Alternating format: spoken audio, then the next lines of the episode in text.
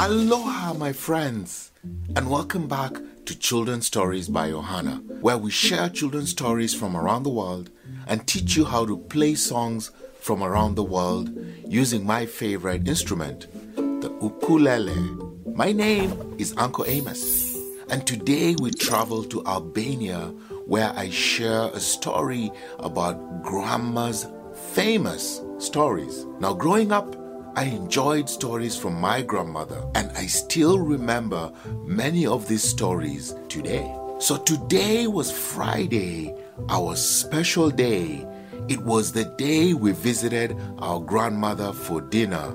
Oh yay! She always made the best food, and after dinner, she would bring out the sweet treats, and we would gather around Grandma's chair by the fireplace to listen to one of Grandma's famous stories.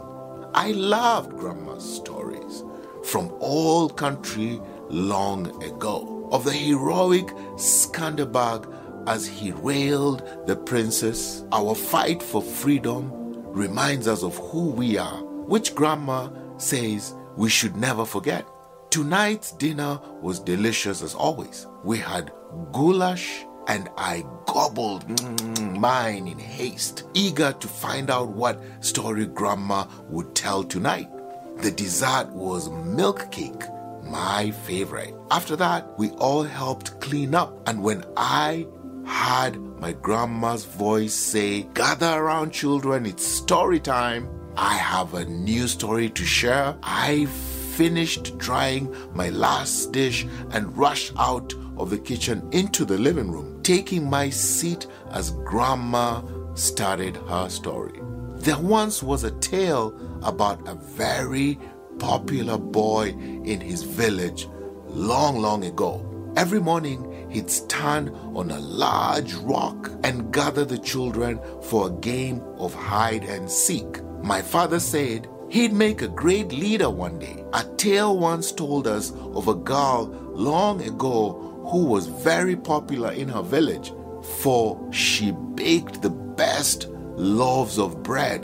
And my father said she will make a great baker one day. A tale once told of a very popular boy in his village long ago. He made the best wares of pots and pans. My father said he would make a great blacksmith one day. A girl in the village once cared for her mother night and day and walked a mile to get her medicine. My father said she'd make a great nurse one day. "Grandma," I asked, stopping her in her story, "I am good at sewing and often sew with my mother. Does that mean I will make a good seamstress one day?" I asked my grandma. My grandma smiled, placing her hands on her knees and leaning towards me. She went on. Now, the popular boy in the village did not grow up to be a leader. He became a writer who told epic tales of valiant knights. The girl was popular in her village for her loaves of bread. You know what she became? She became a wife and a mother.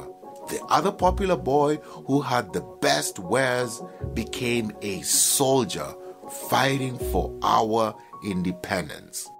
Now, the girl who took care of her mother had become a seamstress. No, my darling, you can be anything you want to be. The moral is, don't put yourself in a box.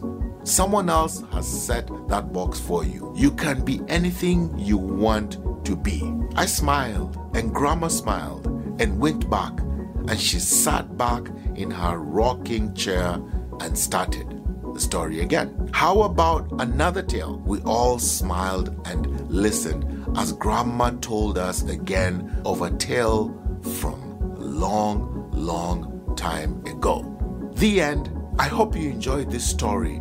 And the big idea behind this story is you can be whatever you want to be, and don't let anybody ever put you in a box. And until next time, when I see you with another story, The journey of these wonderful stories continue. Aloha!